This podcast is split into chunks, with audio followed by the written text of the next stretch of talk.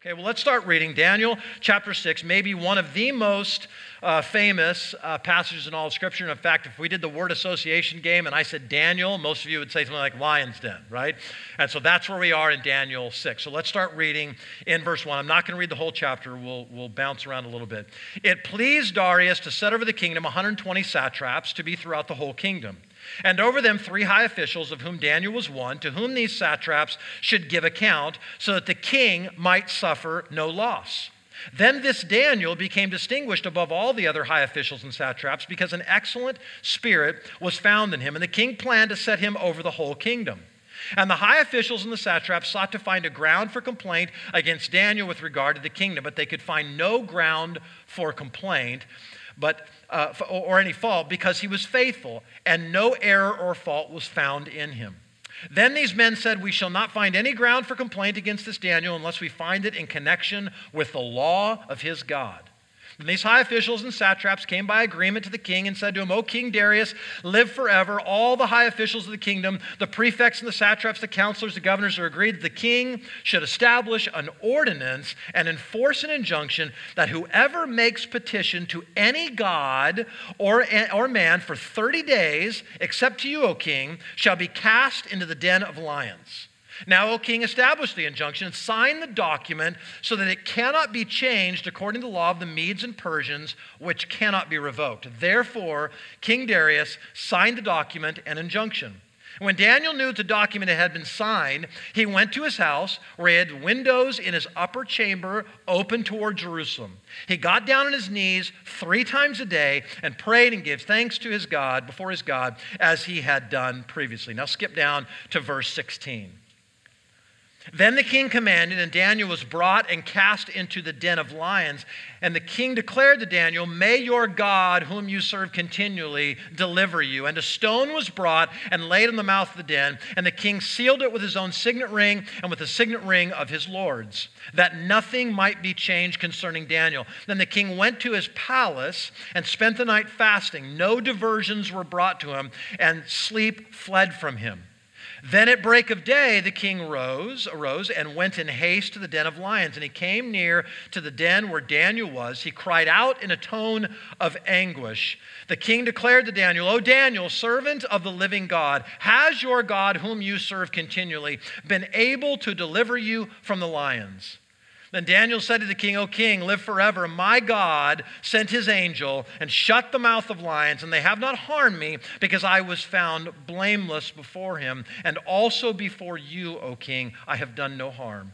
And the king was exceedingly glad and commanded that Daniel be taken up out of the den. So Daniel was taken up out of the den, and no kind of harm was found in him, because he had trusted God. In uh, May of 2000, um, a group of about 40,000 college students gathered in Memphis, Tennessee for what's called a Passion Conference. It's a Christian conference that's meant to challenge uh, younger believers, college students in their faith. And uh, that morning, um, dews still on the ground, the tent city that was set up there was kind of coming to life. And John Piper, many of you know that name, but he wasn't as well known that, uh, back then. John Piper was scheduled to speak. This was the largest crowd that John Piper had ever spoken in front of up to that point. And he was understandably nervous. He was like, you know, Lord, and he, and he, began to plead with God, please, God, give me a word for these college students. Help me, Lord. I want to I wanna speak prophetically into their lives. And many of the students that were there, looking back now 17 years ago, comment about how that was a sermon that absolutely changed their lives.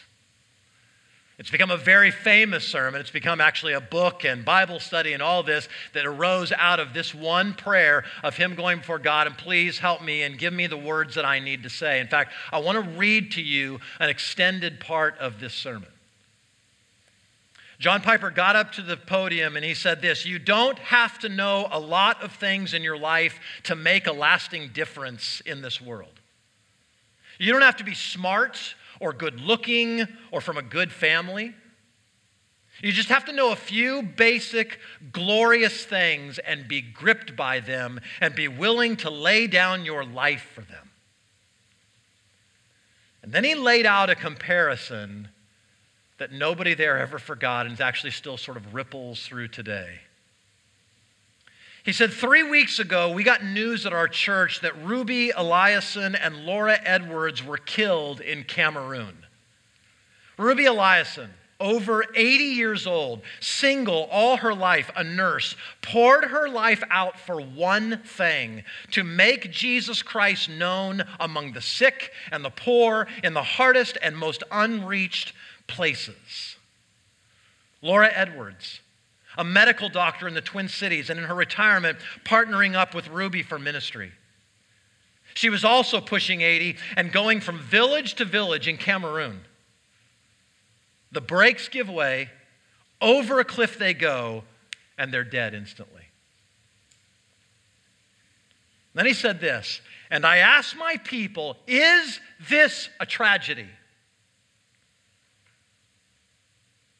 Two women, he goes on, in their 80s almost, a whole life devoted to one idea Jesus Christ magnified among the poor and the sick in the hardest places. And 20 years after most of their American counterparts had begun to throw their lives away on trivialities in Florida and New Mexico, and these two women fly into eternity in a moment.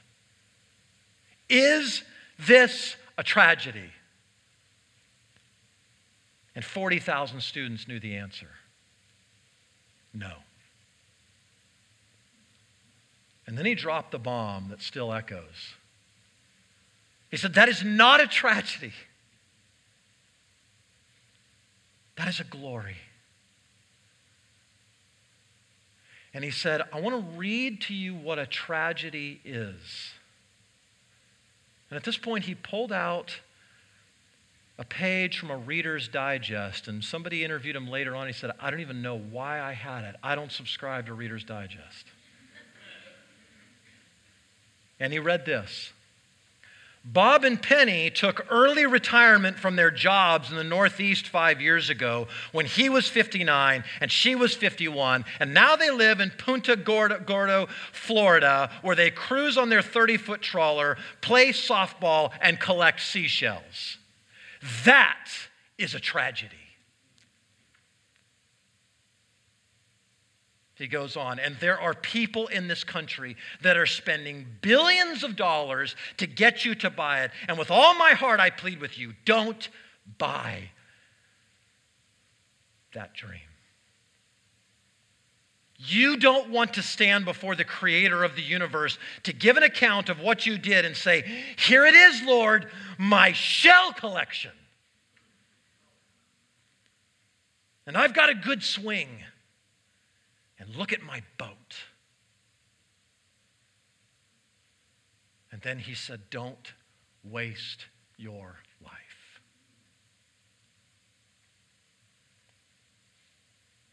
Only one life, twill soon be past. Only what's done for Christ will last. Daniel didn't waste his life. Most scholars believe that by the time we get to Daniel chapter 6, we are listening and looking at a man who is either in his 80s or 90s and he wasn't collecting seashells. And he wasn't a minister or a pastor. And he is working until his last breath for the sake of God and his glory. So I want to look at this passage. Because here's, here's what strikes me about Daniel the more I read this. Daniel is a man who obviously knew Scripture, but didn't just know it, didn't just read it, didn't get up in the morning and have his cup of coffee and have a devotional. He read it and he really, really believed what it said. So maybe he ran into something like, like Psalm 46 God is my refuge and strength, a very present help in times of trouble. Therefore, I will not fear. Though the earth gives way, though the mountains be moved into the heart of the sea, though the waters roar and foam, my world is turned upside down. I will be able to say, Selah.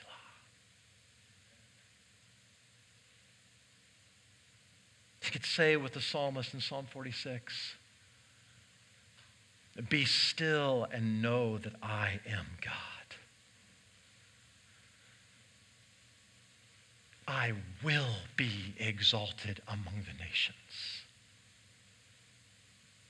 See, I've read that dozens of times.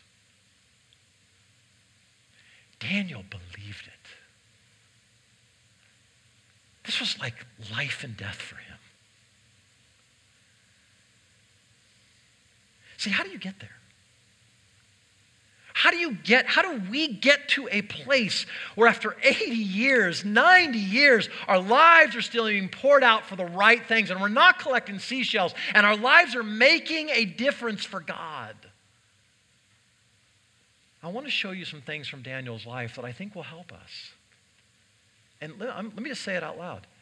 Daniel, Daniel's super saint, isn't he? And I'm not. But there's a reason this is in Scripture. And we don't read our Old Testament without our New Testament. We understand that what Daniel does is all that Daniel does is he is a he is a, a precursor. He's a shadow of a reality that we find in the New Testament. And that reality has a name, and his name is Jesus. I don't look to Daniel and go, Daniel, I worship you. I worship Jesus. Daniel is simply this, this, this, this copy of some kind. This something tells me some things about Jesus and what the way he lived and what was true for him. And so learning to live as an exile is ultimately learning to follow Jesus. Before the Old Testament saints knew who Jesus was, they get stories about a guy like Daniel. And so let me show you some things from his life that I think let him get to a place where he says, I wasn't collecting seashells and I wasn't cruising my trawler or trying to work on my softball swing. I was making a difference till the very end. So let's go. The first thing I want you to see is that Daniel was a pilgrim. He's a pilgrim, right? So, so we talked about this before, and that is, that is what happened is Daniel didn't, he, he, he understood from Jeremiah 29 that, that the calling of God's people who have been pulled out of the center of power, where everything's not going their way, where they no longer have the influence they used to have, they're no longer at the center of the culture, is not to isolate ourselves into little Christian ghettos or assimilate ourselves into the broader culture and just let everything go. It's, it's somehow to remain distinct in the midst of that. And this is Daniel. And Daniel does that because he understands, right? I, am serving my entire life in exile. See, he understands the world is not my home. Like, this ain't it. I don't care how good it gets or how bad it gets. This is not it. I'm going to be in the culture, I'm not going to be of the culture. I'm going to do what Jeremiah tells me to do, and that is I'm going to pray for the city, and I'm going to move into the city, and I'm going to be part of this culture in the sense that I, I, I'm going to live my life out. I'm going to contribute to human flourishing. Remember, this is not a pastor you're reading about. This is a guy who goes to work every Monday morning and puts in his hours and puts in his 40, 50, 60, 70 hour week serving God faithfully, being a Christian.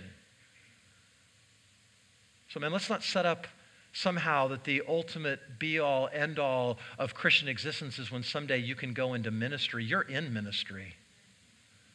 Daniel's there right now, and he shames even us pastors in the way that he lives. See, and, and here's the crazy thing. If you remember in chapter 2, Daniel, like Nebuchadnezzar has this dream that Daniel interprets. So Nebuchadnezzar, you know, you're the you're the golden head, and then below you is silver and bronze all the way down. So there's gonna be these kingdoms that rise and fall. And here's Daniel. Daniel's had Nebuchadnezzar as a king. Daniel's had Belshazzar as a king. Now Daniel has a new king, Darius, and he's still standing. He's still standing faithfully serving in the midst of all this. And when you get to verses one through five, what do you find? Here he is. He's been elevated like he's one of the top four guys in the nation. And King Darius is so impressed by him at 80 years old that he says, I want to make him the number, like prime minister. I'm going to put him in the highest position of power. And of course, that's going to create jealousy, right? Not everybody's like, oh, yay, that's awesome. Yeah, we think he should be over us, right? I no, there's going to be hostility because of that. People aren't going to like you because of it.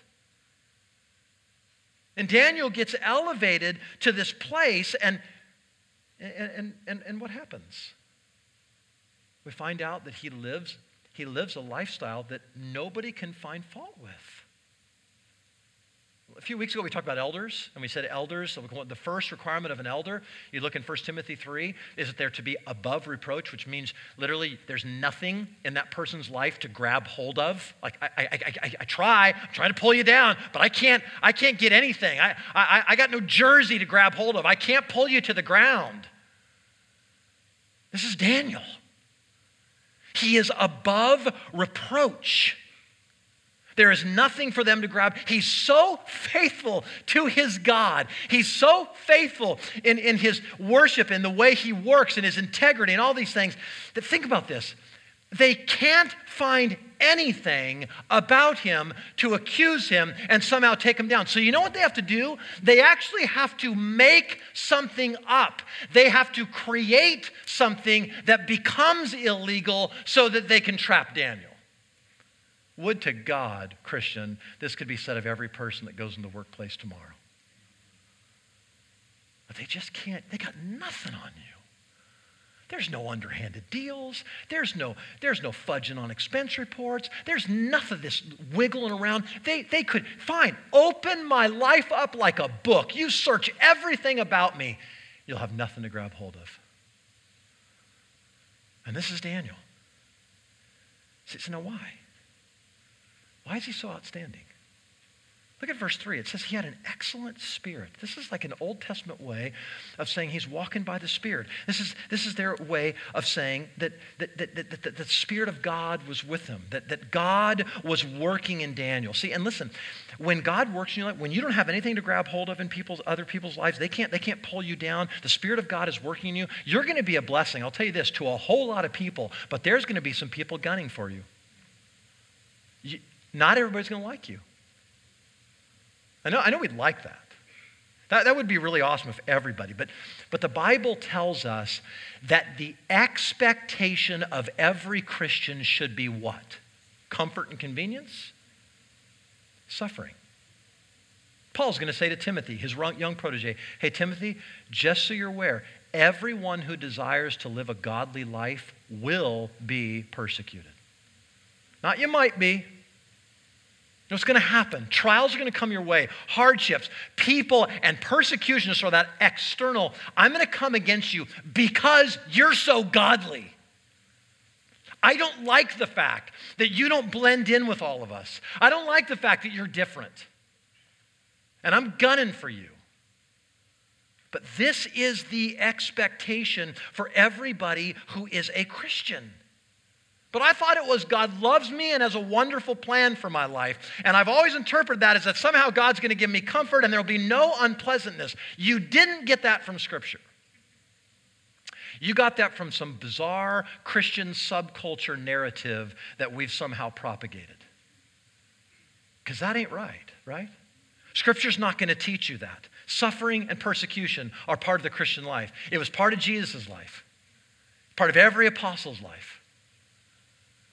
And that's what's going to happen. See, but Daniel's a pilgrim. And you know what a pilgrim understands? They understand this is not my home. No matter how good or how bad it is, this is not my home. I'm passing through this place. And so here's Daniel, 80 years, and he's still being treated like an exile. He's been faithfully serving God all these years, and he's still on the outside looking at Babylon the land now of the Medes and Persians. He's saying, This is not my home. Paul's going to say in Philippians chapter 3 our citizenship is in heaven. And from it, we await a Savior, not a king, not a governor, not somebody in this, this life that rules, a, a Savior who will transform our lowly bodies to be like His glorious body by the power that enables Him even to resurrect us from the dead. That's what we're waiting for. See, if you want to make a great difference for God in this world, then you realize first and foremost, this world isn't your home. You're a pilgrim. But second of all, notice this Daniel was a prayer. That's not a typo, right? He, he prayed. Right? So, so now you get verses 6 through 10. What happens? These guys come and say, okay, here's what we're going to do. We can't trap Daniel any other way, so we're going to trap him in his consistent spiritual life. Amazing. And we're going to make this illegal for you to pray to anybody but the king or go to him to plead with the gods. And so he gets to be this intercessor. He gets to be this sort of media, uh, mediator between you and the gods. And what a heady position for a king to be. And the king's like, Well, yeah, I'll do that. Okay. For 30 days, you got it. I'll sign the ordinance. He does it. And then did you catch it? Look at verse 10 again. When Daniel knew that the document had been signed, he went to his house he had windows in his upper chamber open toward Jerusalem. He got down on his knees three times a day and prayed and gave thanks before his God as he had done previously. Now let's kind of just unpack that. I want you to see a few things. First of all, it says that Daniel prayed toward Jerusalem. He opened the windows toward Jerusalem, he prays. It's kind of a Muslim thing. You know, Muslims, they have to bow down toward Mecca five times daily and, and do their prayers. No, it's not some ritual. There's, no, there's, nothing, there's nothing that Daniel is gaining. God isn't being more gracious to him. What he's doing is, again, I told you, he reads Scripture and he really believes it. And so he goes, he goes to 1 Kings chapter 8. You can read about it, 46 to 51. We won't read it right now, but if you want to mark that in your Bible, and what does he read? He reads about Solomon dedicating the temple. And Solomon standing up, making his sacrifice, and then Solomon prays this glorious prayer. And at the end of this prayer, of the prayer, he says something to the effect of, And Lord, if your people, because of their sin, are ever dragged away into exile, and they turn and pray towards this place, seeking your forgiveness. Oh God, will you forgive them? And will you be gracious? And will you bless them in that land? This is what Daniel's doing. Father, forgive me. You're going to read one of Daniel's prayers in chapter 9 that kind of, I think, shows this. Forgive us. We've sinned against you.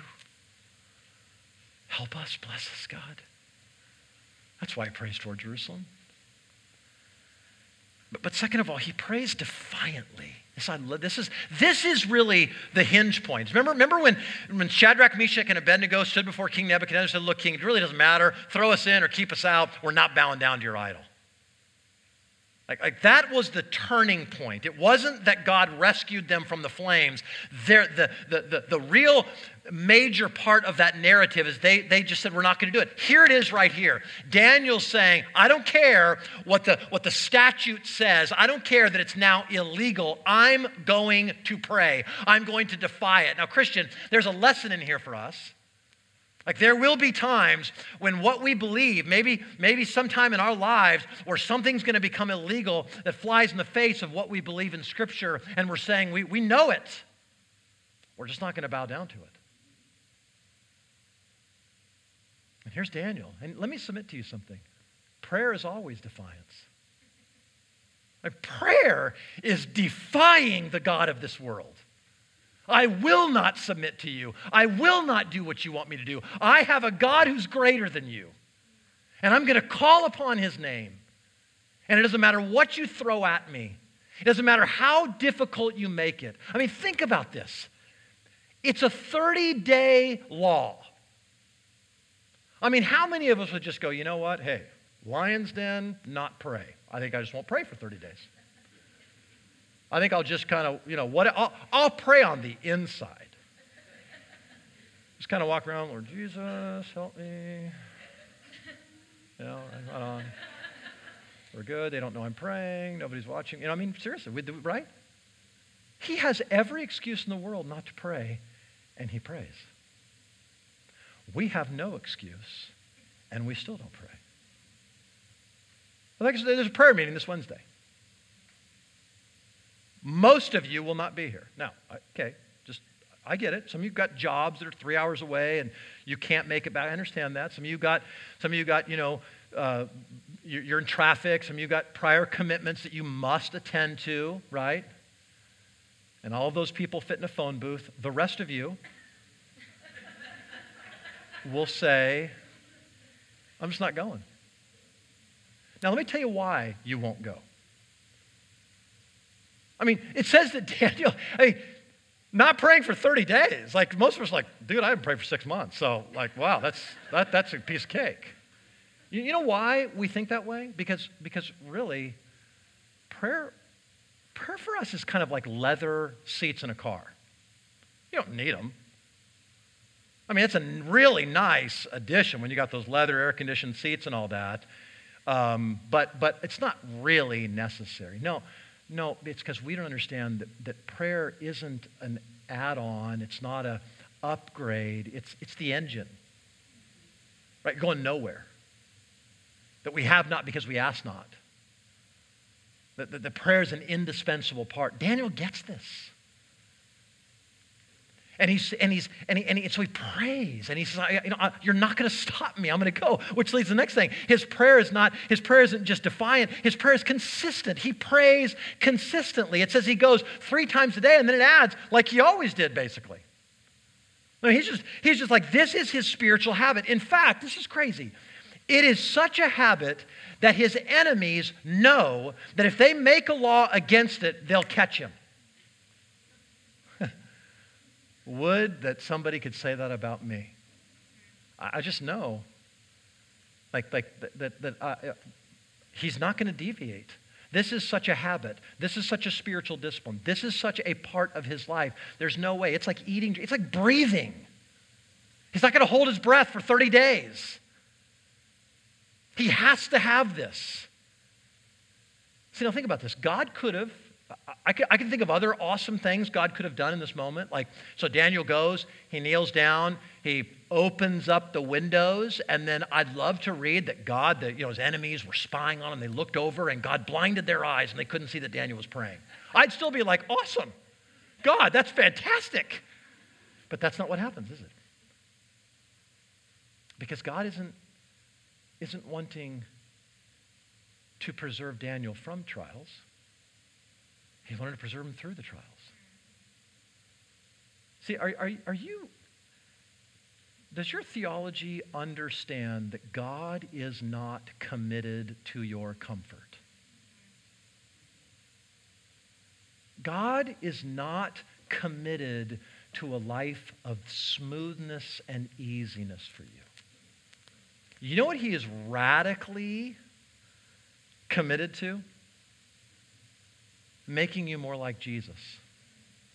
And do you know how he will do that most often? Through suffering, through pressure, right? No, I haven't heard people like, man, my spiritual life just skyrocketed when I spent a week in the Alps yodeling and, and skiing and looking. Uh, like, okay, great. I'm, I'm sure you felt nearer to God.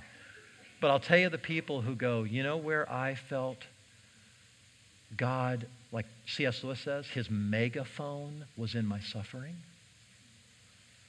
And people will say, I'll never take that back. I've never felt closer to God. See, see we have this, uh, this Christian urban myth that says God will never give you more than you can, you can handle. Okay, I defy you find that in Scripture because it's not there. God always gives you more than you can handle. Like every parent knows this, by the way. right? And if you don't know it yet, give it a few years. Teenagers are coming, right? I mean, you get to a place like, I don't, whatever. But this happens in all of life. You look, I, I, God, you're asking me to do things with resources that I don't have. Exactly, Chris so that you will fall to your knees and you will cry out to me and say, God, I can't do this. Will you please be gracious? So that God will speak back to you and say, Chris, no, I'm not going to deliver you from that. I want you to hear what Paul said My grace is sufficient for you. And you're going to find me in the midst of this. And you're going to hear me in the storm. And you're going to, you're to draw close to me in this. This is where my megaphone is the loudest when you are at a place where you're at your wits' end and I don't know the way through and I don't know what to do, so that when God answers, who gets the glory? It's not going to be you. It's not because you're like, dude, I'm just awesome. I figured out a way through. It's because God's awesome. And he helped you. Daniel, Daniel prays consistently. But then look at Daniel prays submissively. Notice it says he makes a point of saying he prayed on his knees. He prayed on his knees. See, this is the outward posture of an inward attitude of the heart. Daniel is just doing what Paul said the entire cosmos is going to do in Philippians when every knee will bow, every tongue will confess that Jesus Christ is Lord to the glory of God the Father. That's just going to happen. And sometimes I think we don't kneel enough. And look at I don't want to make too much of this, but I don't want to make too little of it. I mean, isn't it all about the heart? Chris, really isn't the posture of the heart that matters? Absolutely. If you are kneeling on the outside and standing on the inside, forget it. God wants those things linked up. But listen, we can't say, well, because I'm kneeling on the inside, because my posture on the inside is in submission to God, I don't need to kneel on the outside. I think that's wrong. Listen, apply that to marriage. Try that, husbands. Look, I, what matters, baby, is I love you on the inside. the external manifestation of that, you don't care about that stuff, right? No, I care right? I mean, that's a woman's going to like, uh, no, buddy, I want to see it. And in fact, it's not just for her, it's for you. There's something about going through that physical posture. There's something about that physical love. There's something about that part of it that actually sort of brings out the submissive, that brings out the, the, the posture of the heart. And here's Daniel. And he kneels before God. Why? Because, listen, Christian, kneeling is the true posture of any Christian. Like, like he's a master. You are an empty handed servant. He is not an elected official. He, he, he's not your errand boy.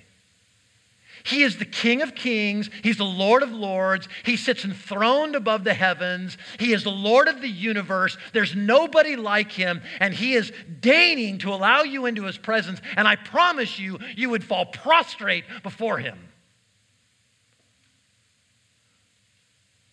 Daniel kneels.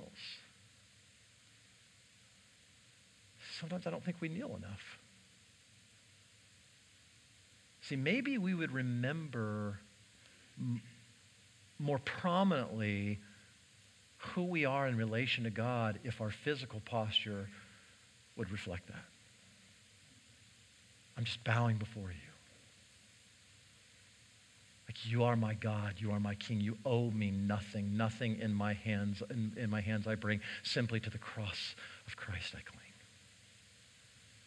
I'm naked, I'm poor. I got nothing to bring to you, God. I give it to you. Daniel prays submissively. Okay, but let's keep going because now I want you to see Daniel is at peace. Now, this is what strikes me. If you look at verse 11 through 24, really, the entirety of, of, of, of chapter 6, in some ways, Daniel's kind of a side character. I mean, you notice this, he only speaks one time, he's referenced a few times. But the guy that you follow around most in, the, in, in chapter 6 is, is King Darius. In fact, especially when you get to the place where King Darius decides, okay, I've got to throw him into the lion's den, and he throws it, I, play, I pray your God will deliver you. He throws him into the lion's den. They shut it, the, the, the, they put the stone over the mouth, they seal it with the signet ring, the, the signature rings of his lords. They walk away. Now, you would think he's in a lion's den. What's going on in there? That the narrator would sort of take you down inside of there and go, let me, let me tell you what it was like to spend the night with the lions. He doesn't go there. Isn't that weird? He goes, let's leave Daniel there. He's all right. Let's go watch King Darius. And what do you read about King Darius? He can't sleep. He's filled with anxiety. Isn't that strange? Darius has everything the world has to offer and he tosses and turns sleepless. Daniel has had everything taken away from him and apparently sleeps so peacefully there's nothing to report. The lion's den's kind of boring that night.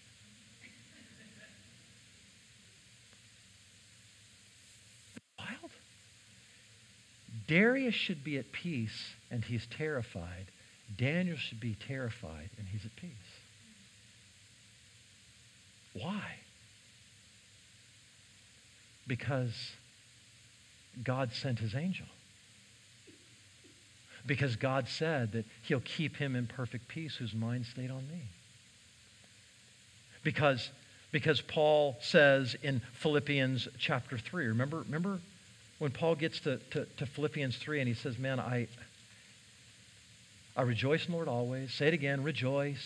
Let your reasonableness be known to everyone. Lord is at hand. Do not be anxious about anything, but in everything, by prayer and supplication, with thanksgiving, let your requests be made known to God. And the peace of God, which surpasses all understanding, will guard your heart and your mind in Christ Jesus. Now tell me, being in a lion's den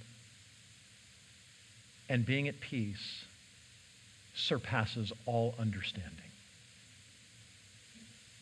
And this is Daniel.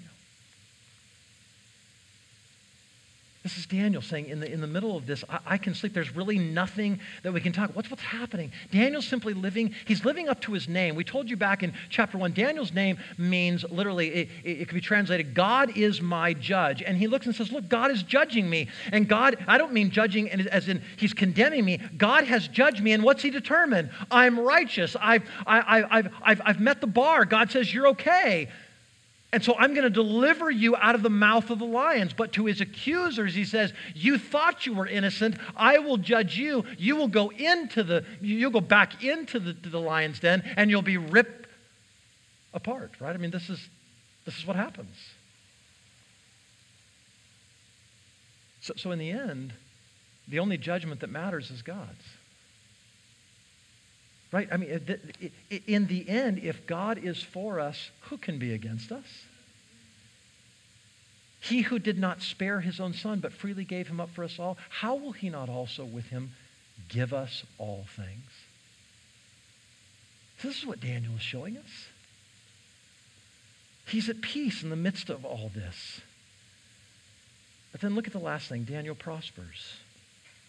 So, the last part of this story, what do you hear? The King Darius, king, he's rescued. He can't believe it. He's so overjoyed. He throws the other ones into the, into the lion's den. So, obviously, these are not tame lions, and that's how Daniel got out. No, it's a miracle. God shut their mouths.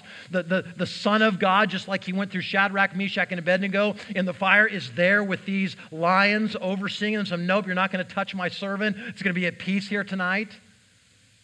And when King Darius comes, he hears about it. He's like, I can't believe what's happened. Your God, Daniel, is the living God. See, this is, this is what happens when we are faithful till the end. When people look, this is why God means to put us Christians so often through suffering, is so that those who are watching will look in and say, Your God's the real God. Your God's the living God. Yours the one who helps you. And it says, I mean, lest you skip over it too quickly, so this Daniel prospered, verse 28, during the reign of Darius and the reign of Cyrus the Persian. Cyrus is the guy that's going to sign the letter that sends all uh, sends a, a whole group of people under Ezra and Nehemiah back to Jerusalem. There it is again. Daniel, through king and kingdom after king and kingdom, Daniel serving. And he lives his entire life as an exile. He's, as far as we know, he never went back to Jerusalem. He never made it. He had to wait for his reward in another life. And this is us, Christian. And Daniel prospers, it says, right? And yet what did God do? God showed, God, God shows again and again that I can keep my people. If you're in exile, I will keep you, I will keep you safe in the midst of all your trials. I will be with you, right? Exiling, being in exile is not going to be easy. There's going to be constant trouble. Daniel has faced trouble after trouble, suffering after suffering. And I have been with him through each one. But this world is not your home. You're a pilgrim. You are stopped off here on your way to somewhere else. So God delivers Daniel. He wrests him out. You go back to chapter 3. He delivers Shadrach, Meshach, and Abednego. So, do we then conclude from that that God will always deliver his people out of this kind of physical harm? No. No, I mean, we know from church history. We, we know of, of hundreds of Christians being thrown into a coliseum and com- being, being ravaged by lions. I mean, you know, Foxe's Book of Martyrs is filled with, with stories of Christians that were not rescued out of it. So, what do we make of this? Remember, the Old Testament, remember this, it is a shadow of a reality to come. I'm not saying it's not true, it's true. But you don't read it on its own terms. You take it all the way and say, okay, so what do we, what is the New Testament? How does the New Testament inform this? You know what the New Testament tells us? There's coming a day when God is going to pronounce a verdict over everyone who believes, and the instruments of God's judgment will never touch you. You will be declared through faith in Jesus Christ innocent, righteous, without guilt. Or you will be outside of Christ and you'll be subject to horrific, horrific things. See, see, that's the message. We're supposed to look at Daniel and we're supposed to see what Jesus did. We're supposed to look at Daniel and go, look at, look at, like Daniel, Jesus was innocent. Like Daniel, Jesus had, was, was accused on trumped up charges. Like Daniel, Jesus was thrown into a tomb. Unlike Daniel, Jesus went all the way to death. This is why he is the true and better Daniel. This is why I don't worship Daniel, I worship Jesus. This is why Daniel can't take my sins, but Jesus can. And so the Bible is going to say that we were buried, therefore, with him by baptism into death, and we were raised to walk in newness of life. So now, because I have put my faith in Jesus, I'm united to him. And so the God of the universe looks down and says, I'm for you, I'm not against you. And there is therefore now no condemnation. So on that great day, when God pronounces the final verdict, to everyone who is in Christ, everyone who by faith in Jesus Christ has said, I believe and I trust that only Jesus can save me, God says, My verdict for you is not guilty, innocent. Enter, get out of that tomb, come and enter into the joy of your master. But if not, then you're subject to all the torments, all the ravaging that sin will bring your way. Where are you? Are you in Christ or outside? This is the ultimate question of life. And so, Christian, it doesn't matter. If I'm in Christ, the world can do what it wants to me. Throw me in a lion's den, put me in a burning furnace, and it might even succeed. But at the end, the suffering of this present world is not worth comparing to the glory that is revealed to the sons of God.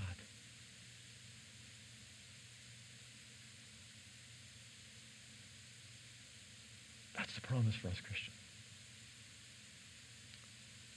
I want you to do this with me. If you are physically able, I want you to kneel with me right now.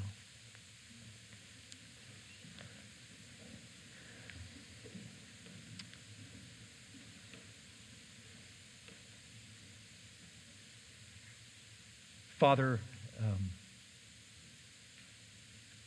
we posture ourselves this way physically because we know this is our real posture. That we are beggars, we are servants, and we come before a good and gracious King. In fact, you've told us in Hebrews chapter 4 that because of the blood of Christ, we can now come boldly before your throne of grace. God, boldly doesn't mean arrogantly, and boldly doesn't mean demandingly. We humble ourselves before you that you are the great God and King. You are the ruler of all things. In your hand are power and might. In your hand are life and death. And we come and we submit to you, God.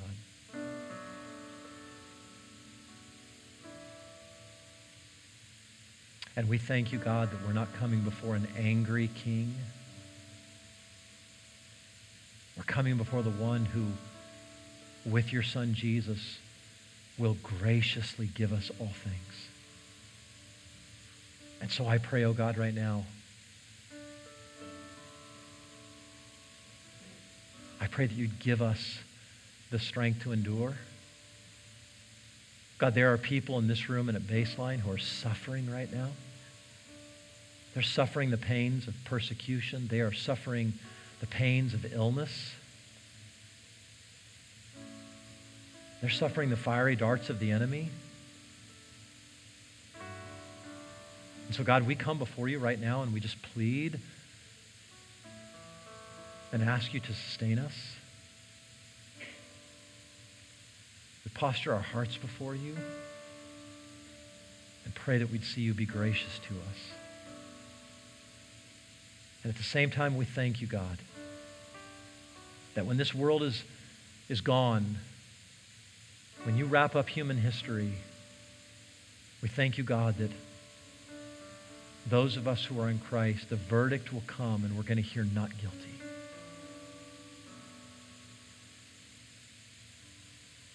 And that we will be found in Christ, not having a righteousness of our own that comes through law keeping and obedience and all the good things we do, but the righteousness from God through Jesus Christ, the righteousness that depends on faith. Thank you, God. Thank you that you love beggars. Thank you that you love servants. Thank you that you love people who don't have their acts together. Thank you, God, that you even love rebels like us. And that we're willing to, to bow our lives before you, God. You're willing to rescue us. Do that today. I pray for my friends in this room and at Baseline. I pray, God, if there's anybody here today, I know there are, Lord. I'm sure there are that have been relying on their own good works, have been relying on their own ability to save themselves. That God, this posture of their heart before you would, would cause them to throw their hands up and cry mercy.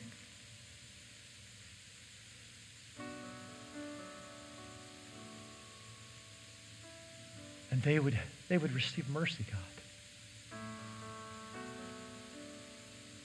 They would come to you and seek forgiveness, they'd find forgiveness. They'd find life everlasting. And so, God, do what only you can do in this room. Do what only you can do in our lives, I pray. We love you. We praise you. And we ask this in Jesus' name. Amen.